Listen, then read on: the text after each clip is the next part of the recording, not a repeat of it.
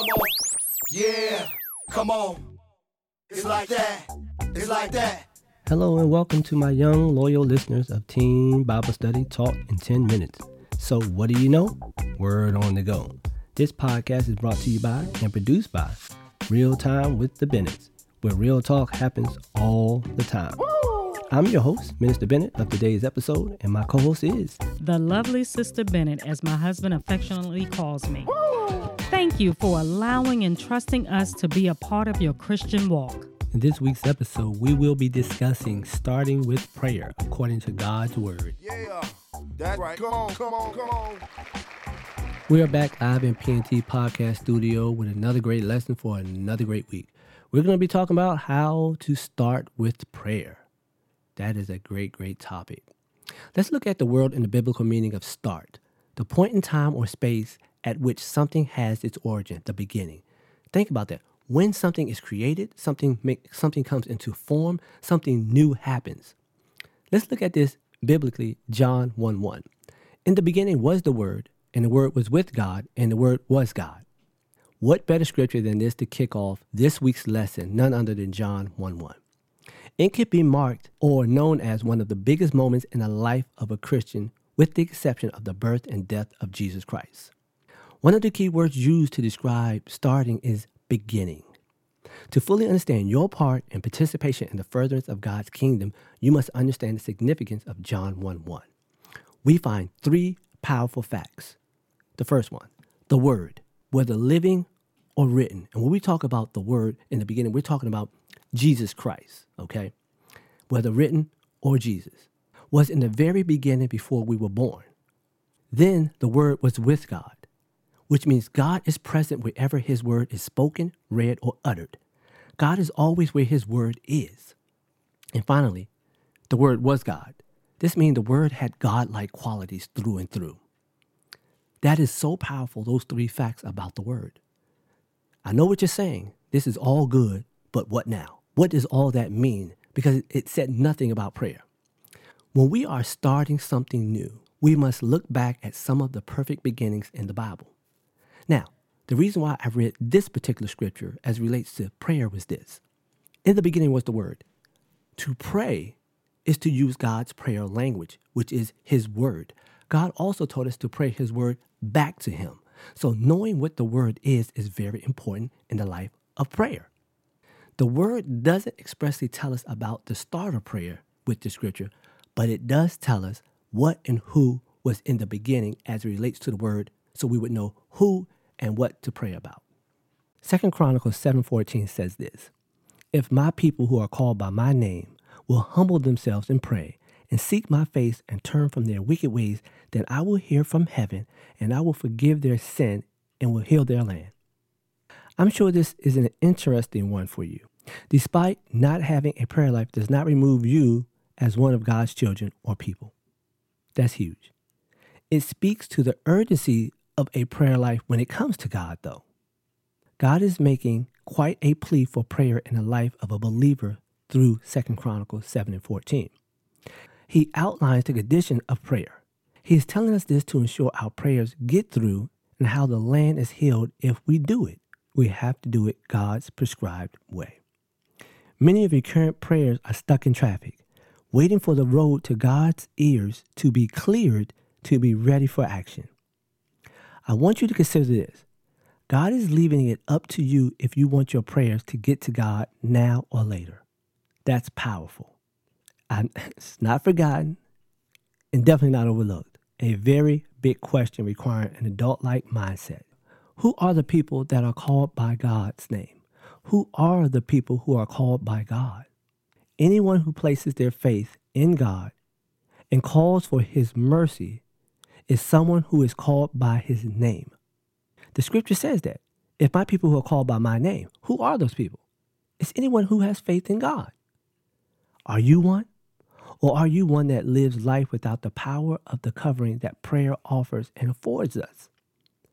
Prayer is our chief weapon against Satan. It is God's chosen language that allows us to communicate in real time with Him and get real time answers. So we're going to take a short break. Don't go nowhere. We'll be right back. We're back live in PNT Podcast Studio after that short break to talk about some practical questions to ask yourself to start with prayer. This is one of those topics that is always talked about that yields little results.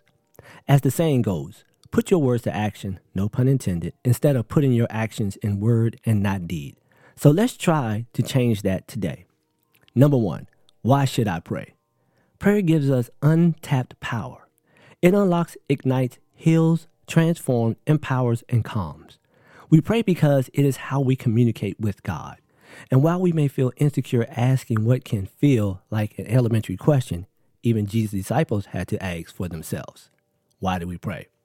He said, One day Jesus was praying in a certain place. When he finished, one of the disciples said to him, Lord, teach us to pray, just as John taught his disciples. That's in Luke 11 and 1. So asking, Why should I pray, is not a bad question. So let's talk about it. Number two, when should I pray? Probably the easiest of all the questions to answer. Our whole life should be a life of prayer. We should talk in constant communication with God. There should be a constant upward looking of the soul to God. We should walk so habitually in His presence that even when we awake in the night, it would be the most natural thing in the world for us to speak to Him in thanksgiving and offer our petitions and pray in the Spirit on all occasions with all kind of prayers and requests. With this in mind, be alert and always keep on praying for all the saints. Ephesians 6 and 18. Number three, who should I pray to? Not a bad question, but hey, this is also an easy question, but you would be surprised at how many people don't know whom or whom they should pray to. Pray to the Father in the power of the Spirit in the name or authority that is given by Jesus Christ. That is the Bible's Trinitarian prayer structure, all three. We have no access to God without Christ and His name. And so when we pray in His name, we are saying that to the Father. And quite simply, you are to pray to God the Father while not forgetting Jesus or the Holy Spirit. Number four, where should I pray? I don't think God would penalize you for where you pray. He just wants to ensure you're praying. Pray alone. It doesn't matter. Let prayer be the key of the morning and the bolt at night the best way to fight against sin is to fight on our knees. But to answer the question, pray in your car, in the bed, in private, in God's house, in school, at work. To sum it up, pray wherever the Holy Spirit touches you to. Just do it. Number five, how should I pray? This one can be tough when it should be easy. Prayer is simply talking to God. And the most significant point I want to draw your attention to about this is that God wants you to spend time with Him in His presence, talking with Him undistracted. He loves us, and He has promised to hear us when we pray. The takeaway it's not the how that's important, but the when. The Bible tells us this is the confidence, pray with confidence. This is the confidence we have in approaching God that if we ask anything according to his will, he hears us. 1 John 5 and 14. Hey, let's see what they're rapping about over here in the conversation corner. Hey, Minister Bennett. What y'all rapping about over here? With Mother's Day approaching, we did something a little different. Of course, I started with scripture, reading Proverbs 10:1. A wise son and or daughter makes a glad father, but a foolish son and or daughter is the grief of his mother. And I asked them, how can we honor our mother and not bring grief to her? Not just one day of the year, but every day of our lives. How can we honor her?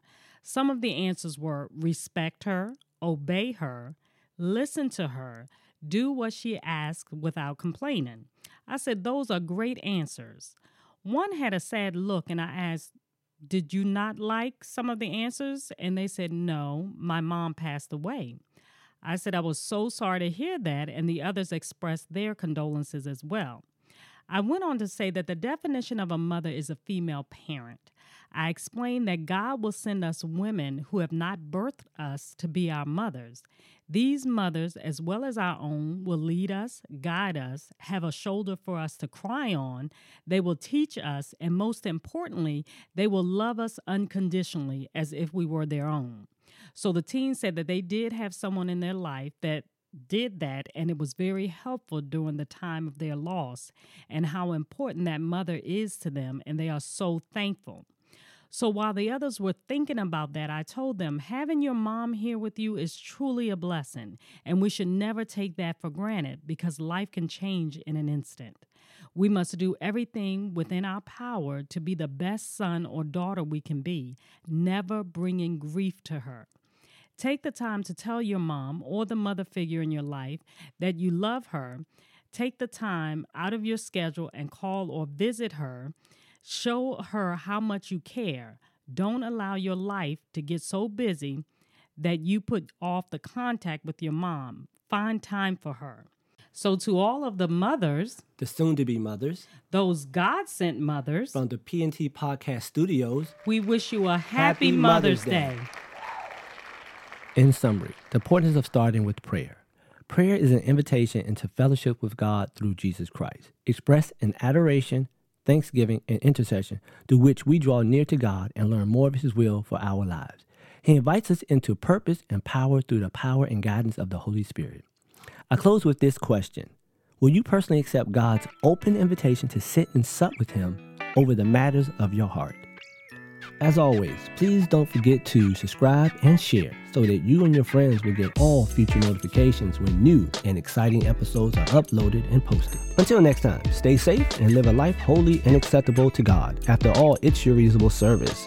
With a special thank you to LJ Productions for post production's editing techniques used for this podcast. This podcast was sponsored in part by the Body of Christ Church in Waldorf, Maryland, Pastor Kenneth E. Stewart, its Christian Education Ministry, in association with Real Time with the Bennetts.